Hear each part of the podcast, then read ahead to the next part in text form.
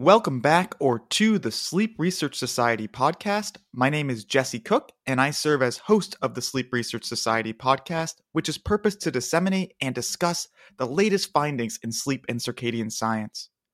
Before diving into today's episode, it is critical for me to emphasize that the views expressed in this podcast are solely those of the individual being interviewed and do not reflect the views of the Sleep Research Society or its affiliates. Also, this podcast is for informational purposes only and should not be taken as medical advice. If you believe you have a medical problem, please speak with your doctor. And now for an orientation to the topic of focus for today's episode. Sleep health characteristics such as sleep duration, sleep continuity, and sleep schedule consistency and timing have been shown to play key roles in natural aging processes, including those related to cognition.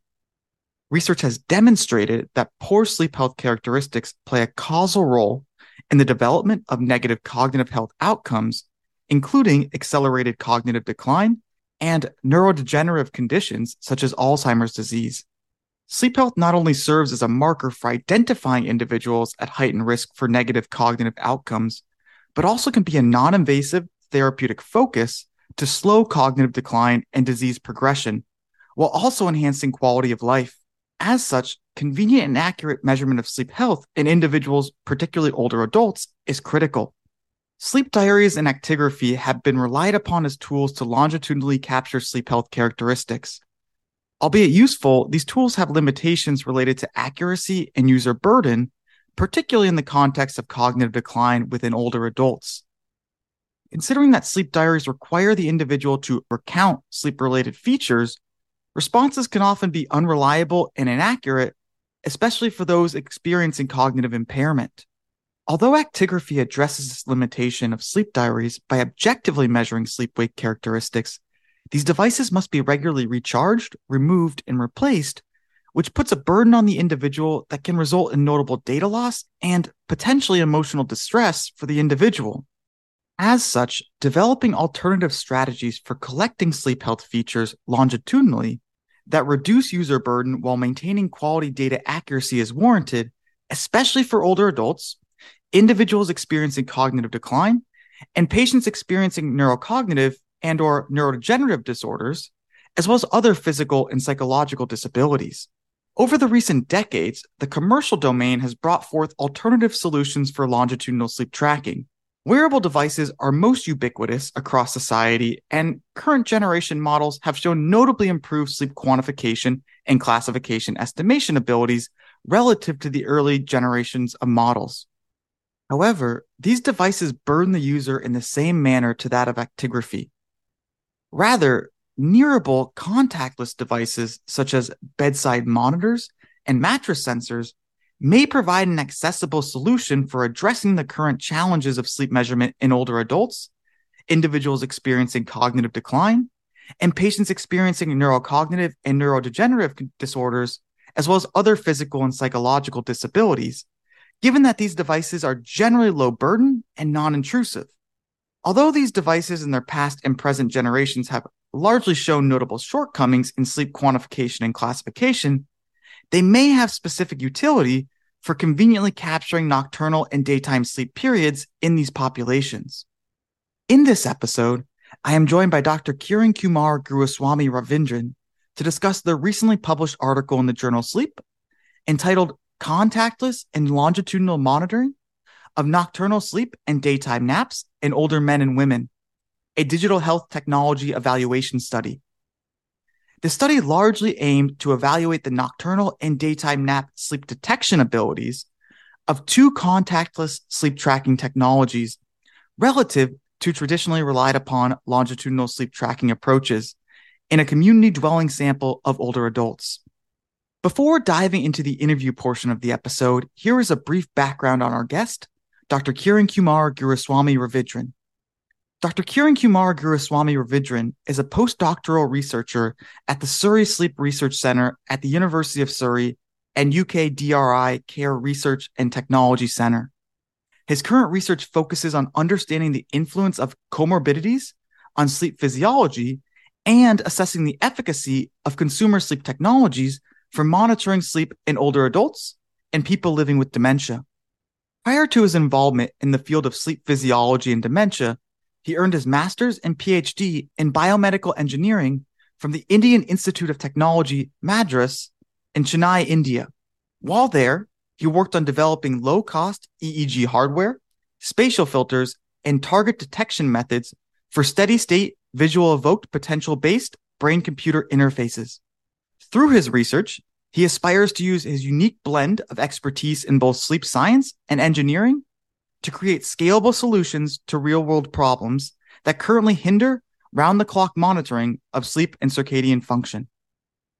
So without further ado, here is my interview with Dr. Kiran Kumar Guruswamy Ravindran. I hope you enjoy. And now for the interview portion of today's episode. Dr. Kiran Kumar Guruswamy Ravindran, welcome to the Sleep Research Society podcast. Honestly, it's a true pleasure to meet you, and I really do thank you for finding the time for a chat to discuss your research, which I find awesome and incredibly important. But before we go any further, how are you doing today? Thank you for having me, Jesse. I'm doing really great today. From the morning, I was looking forward to our discussion, so I'm ready to hop in. Well, I'm excited to have you. Again, this topic is incredibly important, and I haven't really ran into many people who are looking at it, trying to address the problems that are in place right now. And I think as I've talked to you more kind of pre-show, I've got a better sense of your whole body of work here. And we'll get into that later on because it's not just this standalone paper. So we'll discuss everything in detail there, or at least unpack it and tease some other stuff. Now, before we go into the actual science, I always think it's cool to just present the researcher, let them talk about their personality, who they are, how they got here. In some ways, that's one of the main purposes of this podcast. And prior to the interview portion, I do give the listeners a brief introduction to the topic and also the guests themselves, you. Thank you for the biography that you've sent over. I appreciate it. It makes my life a lot easier. But I've gotten feedback from the listeners, and they really appreciate hearing from the guests how they actually got to this current place in sleep and circadian research. And I know your journey is a little bit different than some of the others that we've had on. So, Kiran, how did you get to this point in sleep and circadian research? I've always been fascinated by the diverse landscape of sleep research. So it ranges from neural mechanisms and circadian rhythms to sleep disorders. And that was incredibly interesting to me, given my strong background in signal processing and statistical learning. When I completed my PhD, I took a conscious choice to transition into sleep research. Till now, the journey has been thoroughly engaging for me, and I'm eager to make contributions to this field. Outstanding. And, you know, I really don't always know what I'm going to walk into when I invite a guest to the platform. And I truthfully did not know that your background was in biomedical engineering. And that was super cool and actually got me more excited for the topic at hand today, because we're going to be talking about technology. And this is why I love the field, because it brings in such diversity of thought. And that allows us to progress on so many levels to address key gaps. And I'm just excited to have you in the field. Thank you. Welcome to the family. And I'm excited to see what you bring to the field. Now, Kiran, you're doing a lot of great work. And I have been surprised in the past by guests about the fact that they actually have time for hobbies and interests. I'll start with this. It's a two-part question. One, do you have time for hobbies and interests? And two, if you do, what are they? I do have time for my hobbies. I really like to do other stuff. So I'm kind of versatile in that sense. I'm constantly drawn towards learning different things. Like even when I'm doing sleep research, I find a topic on, for example, recently, like I was really excited about creating an API for a sleep sensor. So I have a bucket list of things which I use to like divert my mind from sleep whenever I need it to. So I constantly learn and I like doing a lot of projects across various domains. So currently, I'm reading a lot of nihilistic philosophy. So that's what I do when I'm free. Absolutely beautiful. And I love the intersection of science and the discipline of philosophy itself. So after this chat, I'll have to bug you for a couple more hours. We'll talk more philosophical concepts and things like that. Now, Kiran, we'll talk about kind of older adults specifically later on. That's a portion of the lifespan, right? Neither one of us have reached that point yet.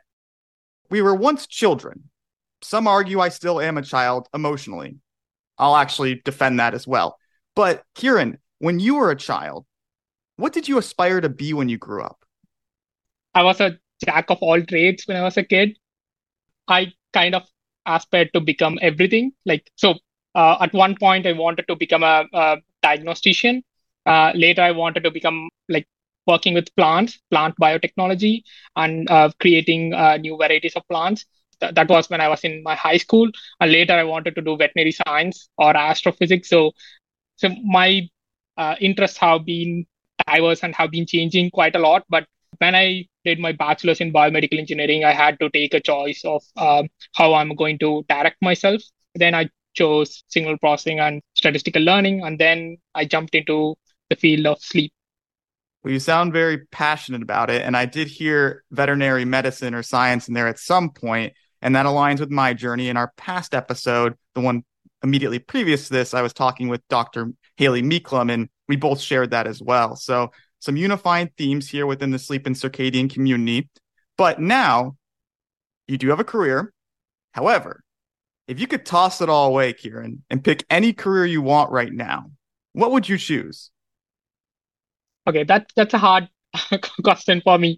I would say plant biotechnology. I'm still interested in that field, and I have the tools to jump into the field with a year or two of training. So plant biotechnology would be my answer. Very cool. I appreciate the continued efforts towards more, I think, useful and contributing professions relative to the things that I'd rather be doing, like being second baseman for the Chicago Cubs or being a frontman in a rock and roll band or something like that. Anyways, this is not about me. This is about you and your science. And we're going to transition a bit to the science by using the segment, the keyword association. And we've discussed it a little bit. So I'm going to throw some terms at you. And after each term, I want you to respond with the first thing that comes to mind. So you have full reign here. It could be a single word. It could be a couple words. It could be a long-winded response. However you want to do it, your world, Kiran. Before I do it, I must ask, are you ready for the keyword association? Yes, Jesse, I'm ready to go. That's what I'm talking about. All right, Kiran, first term here.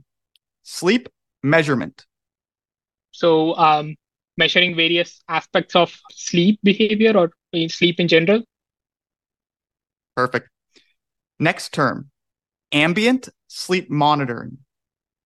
Seamless tracking of sleep in the natural environment of a person, preferably like a contactless approach. I like it. I like the word seamless. Next term, client burden. The first thing that comes to my mind is effort. So how much effort the clients put into measuring, in our case, sleep. We should be mindful of the potential concerns of the client, and we should prioritize acceptability and inclusivity. Very well said. And last term here to close down our keyword association, reporter accuracy.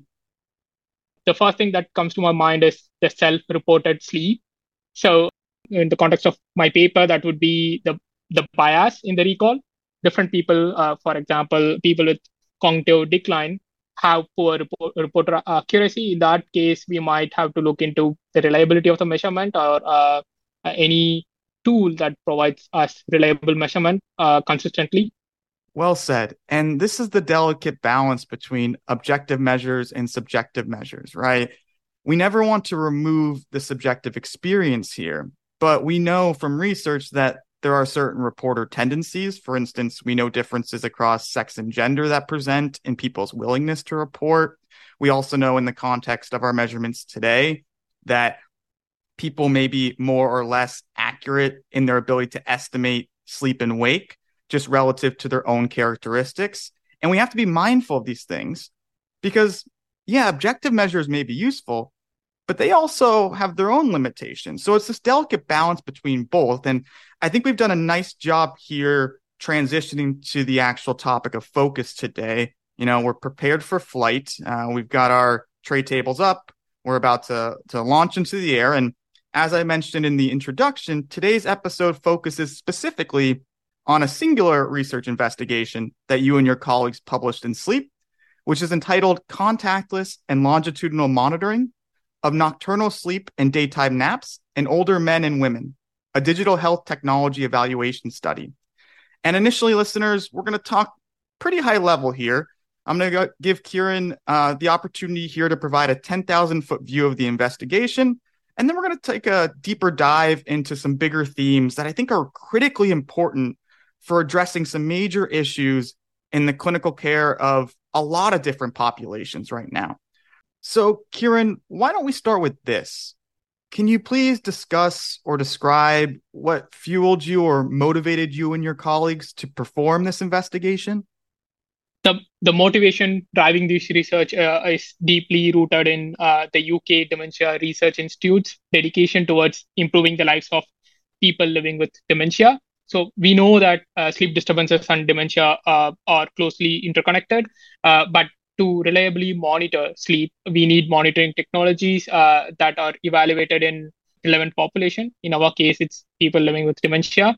They need to be acceptable by the population, affordable and scalable.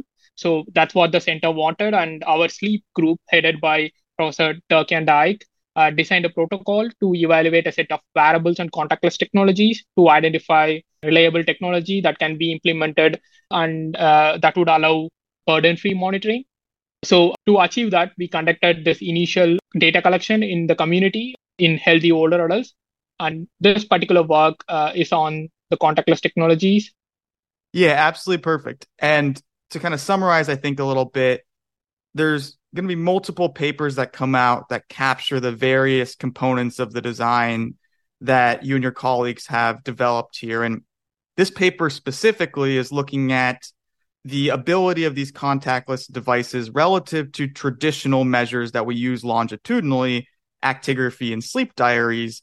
And we'll get into the methodology here in a second, but basically really just focusing on how they really, I guess the primary focus being on how do these devices compare to these traditional devices or technologies or approaches in capturing the sleep and wake windows of these individuals. Not so much interested specifically in the actual characteristics, not the total sleep time, the sleep efficiency. Those are important, but it was more about like, how do these devices do in actually capturing these sleep and wake windows, nocturnal sleep, and daytime. Would you say that's correct, Kiran?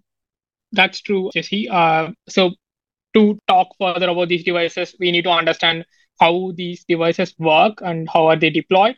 So the contactless devices we deployed were placed underneath the mattress. And once they are enabled, they continuously monitor the bed presence and provide other measures. We found that they are really accurate in providing the bed entries and the total time in bed. They are very accurate compared to sleep diary, or even when we compared it to video, we found that they were very accurate. And this paper where we compared these devices to sleep diary and actigraphy, we found the same. Like these devices are accurate in estimating bed timing, and they are also accurate in estimating 24-hour bed presence. Beautifully said. And this is what I love about these conversations is we'll dance around methodology findings, but we'll get it all out there.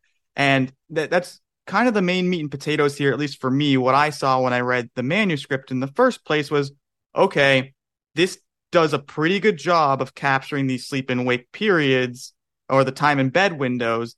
And that's a huge step forward. We're going to talk specifically in the deeper dive section about why that's important. What are the limitations currently with the sleep diaries, traditional actigraphs and even the commercially available wearables. Why these contactless devices? But your team used two regularly available contactless bed mattress sensors, I believe, which I find weird as contactless because they're technically in the bed mattress, but it is what it is, right? And I've looked at the previous evaluation studies. We'll talk about that gently later on, and they're not optimal when it comes to capturing the actual sleep characteristics relative to the gold standard. That's also a piece of your project, though. In a later publication, your team's going to come out with evaluation data, perhaps, on how these devices actually perform next to PSG, but that's not the purpose today. And the investigation really neatly outlines that this is not about evaluating their abilities to capture sleep characteristics relative to gold standards. It's more about specifically just these time in bed windows, which again, it may not seem like a major need, but as someone who's trained in a memory assessment clinic, had clients go to a behavioral sleep clinic, yes, I'm still a trainee, not a licensed psychologist, trainee, but I notice how important this stuff is. So I just applaud your team for tackling this on so many levels. And just kind of broadly, you use sleep diaries as the gold standard or the reference here to capture naps. You know, it's a trade-off, but it seems to make a lot of sense based on kind of the methodology. And then you were able to compare the contactless devices versus actigraphy against the sleep diaries when it came to the nap intervals.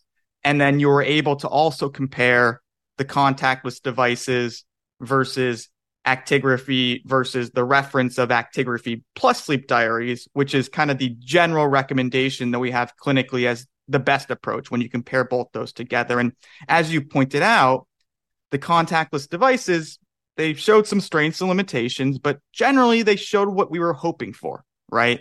That they were able to capture these time in bed windows in a manner that may actually be enhanced or improved over our generally relied upon techniques.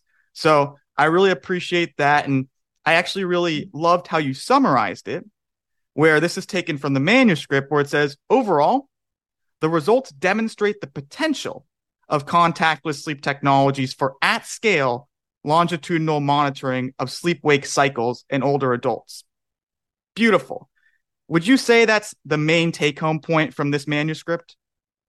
Yes, Jesse, that's absolutely right. The end user is going to be people living with dementia, but we conducted this study on older adults. And our primary goal was to identify whether these devices can replace traditional actigraphy and sleep diary. Since these are burden-free, they will be easily acceptable by older adults or people living with dementia.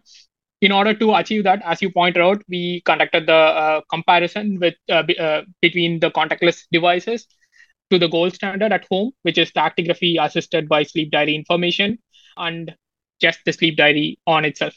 Our results suggest that these devices are very accurate compared to sleep diary in estimating the bed timing. So ideally, if you want to replace sleep diary in estimating bed timing, like when the person gets into bed and when the person gets out of bed, you can simply not deploy a sleep diary and use these devices instead. In a care perspective, people don't like to have the burden of reporting their sleep, writing down a sleep diary. So ideally, you could provide them with this mat and you could instantaneously get when they get into bed, how long they spend time in bed, and when they get out of bed. And as you also point out, when this is done longitudinally, along with a simple sleep questionnaire like a KSS, or soon after they wake up, you could directly get an estimate of how well they slept. And since these devices allow you to estimate when they get out of bed, so you quantify the time in bed, you quantify sleep disturbances caused due to bed exits, and you get accurate sleep timing. Accurate sleep timing. And that's a really important take home there. And I think really well unpacked. And I mean, I think an important finding too, if my brain is correct, and then we'll transition kind of into our deeper dive here, is that the contactless device, it wasn't both of them, but, or maybe it was both of them, but it actually performed better relative to actigraphy alone when compared against actigraphy plus sleep diary. So the fact that this may be more comparable to what is technically the gold standard right now, actigraphy plus sleep diaries, I think is really encouraging. So that was a pretty cool finding. And you've talked a little bit about it already. So we'll start our deeper dive right now on just kind of unpacking, you know, the major challenges that we experience currently in sleep measurement, sleep tracking, sleep monitoring longitudinally within older adults, cognitive decline, neurocognitive disorders, and even in just individuals experiencing other comorbidities that inhibit or limit the ability of traditional collection approaches. So, Kiran, from your perspective, when you think about the major challenges of sleep diaries, you've talked a little bit about it already, but specifically, why are these challenging in these populations? So the primary problem with sleep diary is they are subjective. So somebody has to write it down. They have to report. So in cognitively intact people, sleep diary are reliable. It has been well documented. There is a clear correlation between objective and subjective sleep in cognitively impaired people. But people with cognitive decline or people with mild cognitive impairment have difficulties in recall. So that would significantly affect the subjective reports of their sleep. So we can't use sleep diaries. Sleep diaries become unreliable in that situation. And actigraphy without a sleep diary is not reliable. We already know from the literature when actigraphy is used automatically, it's less accurate compared to when actigraphy is used along with sleep diary information. So the sleep diary primarily provides you the lights off, lights on information, and they also provide you the time they go into bed and get out of bed. So the actigraphy can be improved just by using the timing of bed. So in people where the sleep diary is unreliable, from our study, we found that actigraphy can be actually paired with a contactless device. You can use the timing they provide instead of sleep diary. In our laboratory study, we found that the epoch by epoch classification of actigraphy and the contactless device are similar when compared to polysomnography. So given that, in the future, maybe there will be improvement in the sleep-wake prediction accuracy of these contactless devices, and we may not need an actigraphy when the person is in bed. So out of bed, we can use an actigraphy, and when the person goes to bed, they can remove the actigraphy, put it on their bedside, and go to sleep without anything on them. And we're going to steer back to that in a second as far as where we want to kind of nuance everything together. But I just want to summarize the existing technologies and approaches and how they kind of address each other's shortcomings, but don't really resolve the problem. So you unpack that sleep diaries, one, generally can be unreliable just because we're using subjective reporting, right? But even more so in certain populations, given differences on what they may be experiencing. And I think a bigger issue here is the burden. We also don't want to degrade quality of life any further with these patients or their caregivers, right? When it comes to dementia, neurocognitive disorders, there can be a lot of shame and guilt from not being able to complete a sleep diary or things like that. And we don't want to do harm in the medical field, right? That's a major ethos. So removing that burden is huge. Actigraphy kind of removes the burden, right? They just wear a watch in theory. However, if they take the watch off, they have to remember to put it back on. That's guidelines, yes. But that's burden in its own right. Also, there's battery life issues. So they're still going to have to remember to charge these things or return them, whatever it may be. So some burden removed, additional burden added. And that's kind of the same element when it comes to the wearables, the commercially available devices that we are now seeing emerging. They address the burdens of actually having to subjectively report, right? Each and every day recall, remove that burden, but the person still has to remember to put it on, take it off. And I think importantly, I've shown this in my research, they have poor nap detection abilities. And these are populations where napping is highly prevalent, right? And we need to know sleep across a 24-hour period, especially if we're doing any sort of behavioral change related to sleep health. And we want to identify if there are these spontaneous sleep episodes that may be inhibiting their nocturnal sleep ability, right? And so I think that's where these contactless things are like, hey, maybe they could do it all, but I spin it. And I've already talked to you about this. Not all sleep periods happen in the bedroom. That's true. At all ages, but specifically as older adults, right? And a lot of times they're spontaneous or they're in a recliner in the living room. And so I see this as kind of a limitation of the contactless right now, unless we're going to put contactless devices everywhere, right? So it is what it is. And that's just to point out that there are these limitations that your group knows about of these devices. You know, we've already talked that there are limitations relative to PSG when it comes to the actual characteristics. Again, not the point of this. We have the ability to capture sleep-wake periods in the bedroom, but we have some issues if they're not sleeping in the bedroom. And so, Kiran, specifically, given these limitations in detecting kind of sleep and wake periods in different environments and sleep broadly, how do you see their potential role evolving in the field for the care of older adults and individuals experiencing dementia and neurocognitive disorders? So, as you rightly pointed out, these devices have an advantage and a disadvantage by the way they are deployed. So these are environmentally embedded. So you put them underneath your bed. So they are localized in the space. So they provide accurate information on when the person gets into that space. Like, so when the person gets into bed, you get accurate information on that the person is in bed. But as you pointed out, again, like the naps can happen anywhere. So a person could be reading a book in their recliner and they might simply fall asleep. And this is especially true when sleep disturbances are there. So we have actually addressed that limitation in our paper. So we show that actigraphy actually records more naps compared to the contactless devices. That is primarily because these devices are localized in space. So given that, how can these devices be used in population?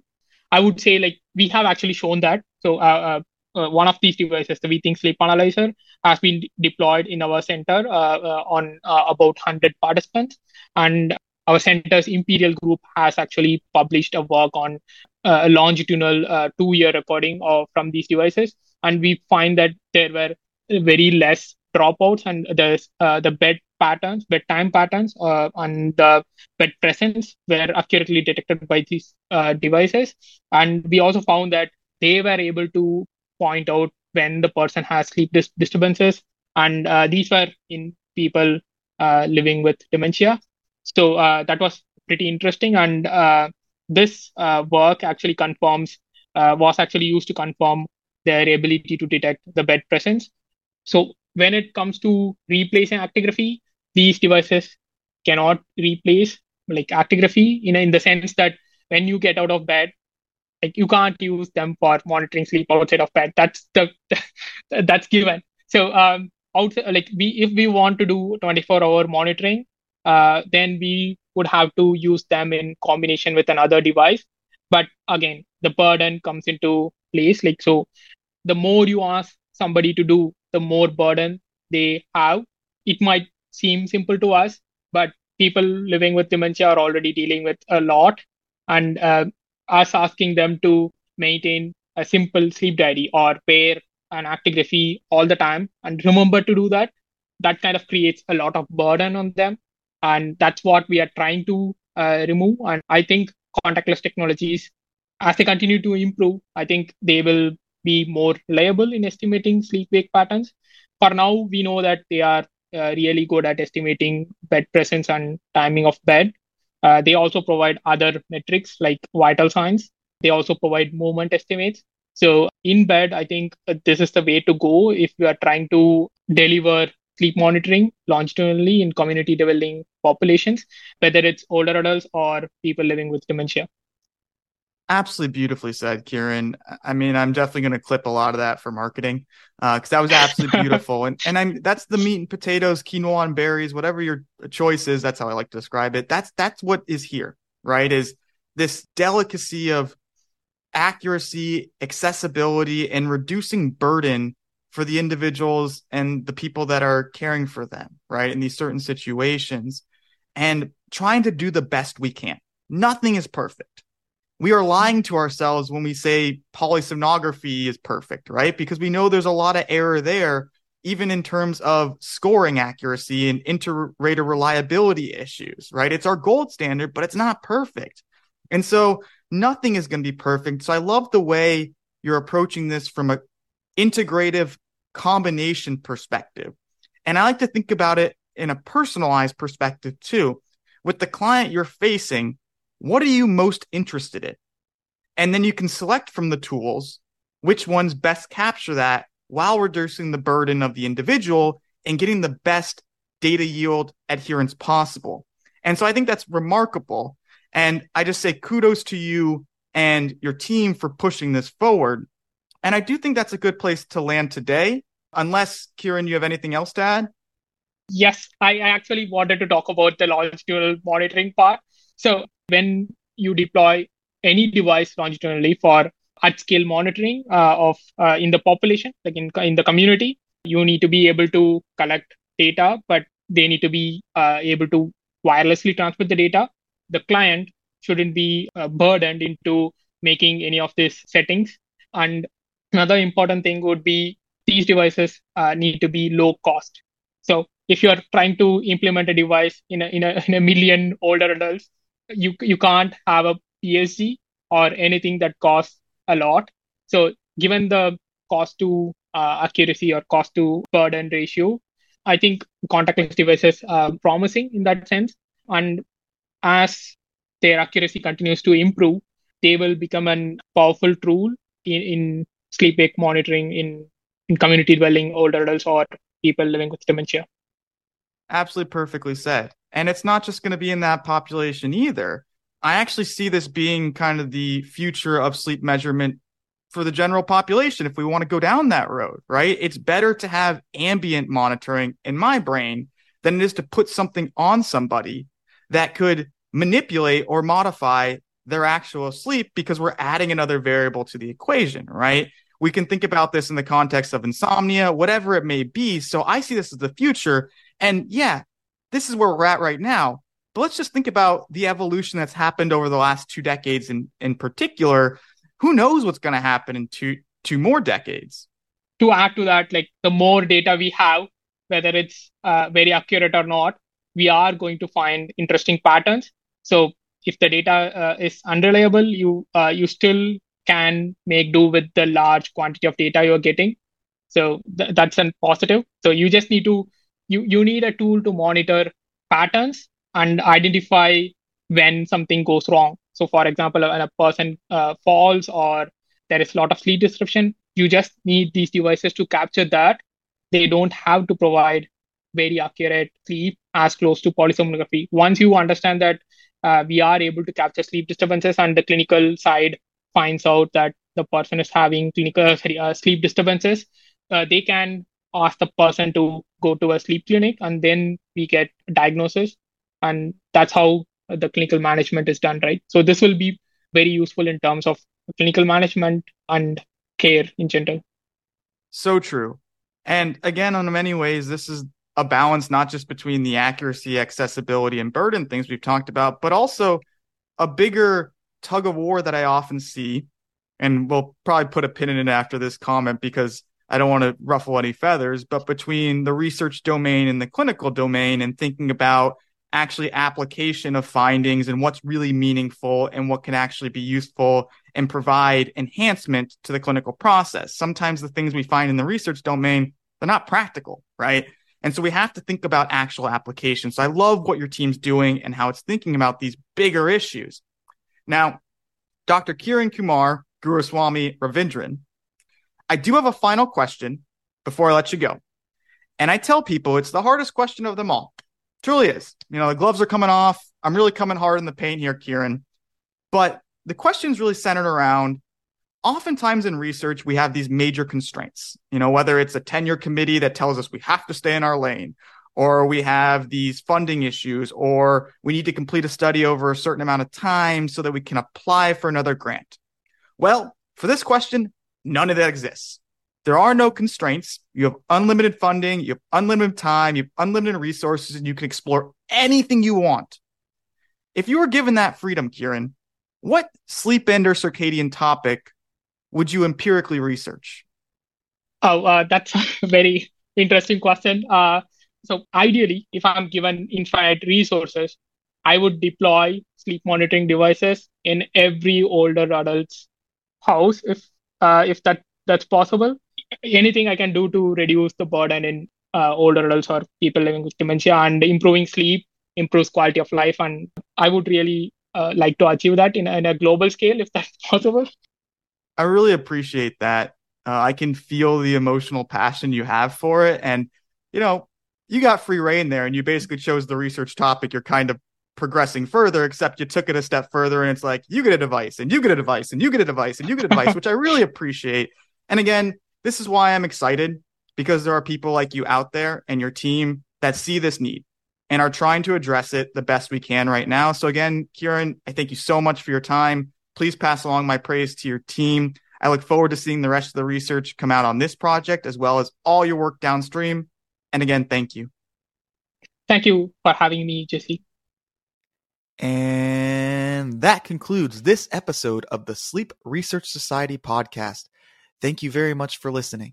If you have any comments or suggestions for content or ways to enhance the podcast, then please feel free to send an email to sleepresearchsocietypodcast@gmail.com. Again, that is sleepresearchsocietypodcast@gmail.com. Before officially closing down this episode, I would like to directly thank the leadership of the Sleep Research Society, as well as the board of directors, for their support of this initiative. Additionally, I'd like to thank the Sleep Research Society Communications Committee for their efforts in the development and maintenance of this podcast. Also, I'd like to thank chronobiologist Dr. Rulof Hutt for graciously providing the podcast intro and outro music. Lastly, I'd like to thank the community of fantastic sleep and circadian researchers that comprise the Sleep Research Society, as well as all other listeners of this podcast. Thank you, and until next time, sleep well.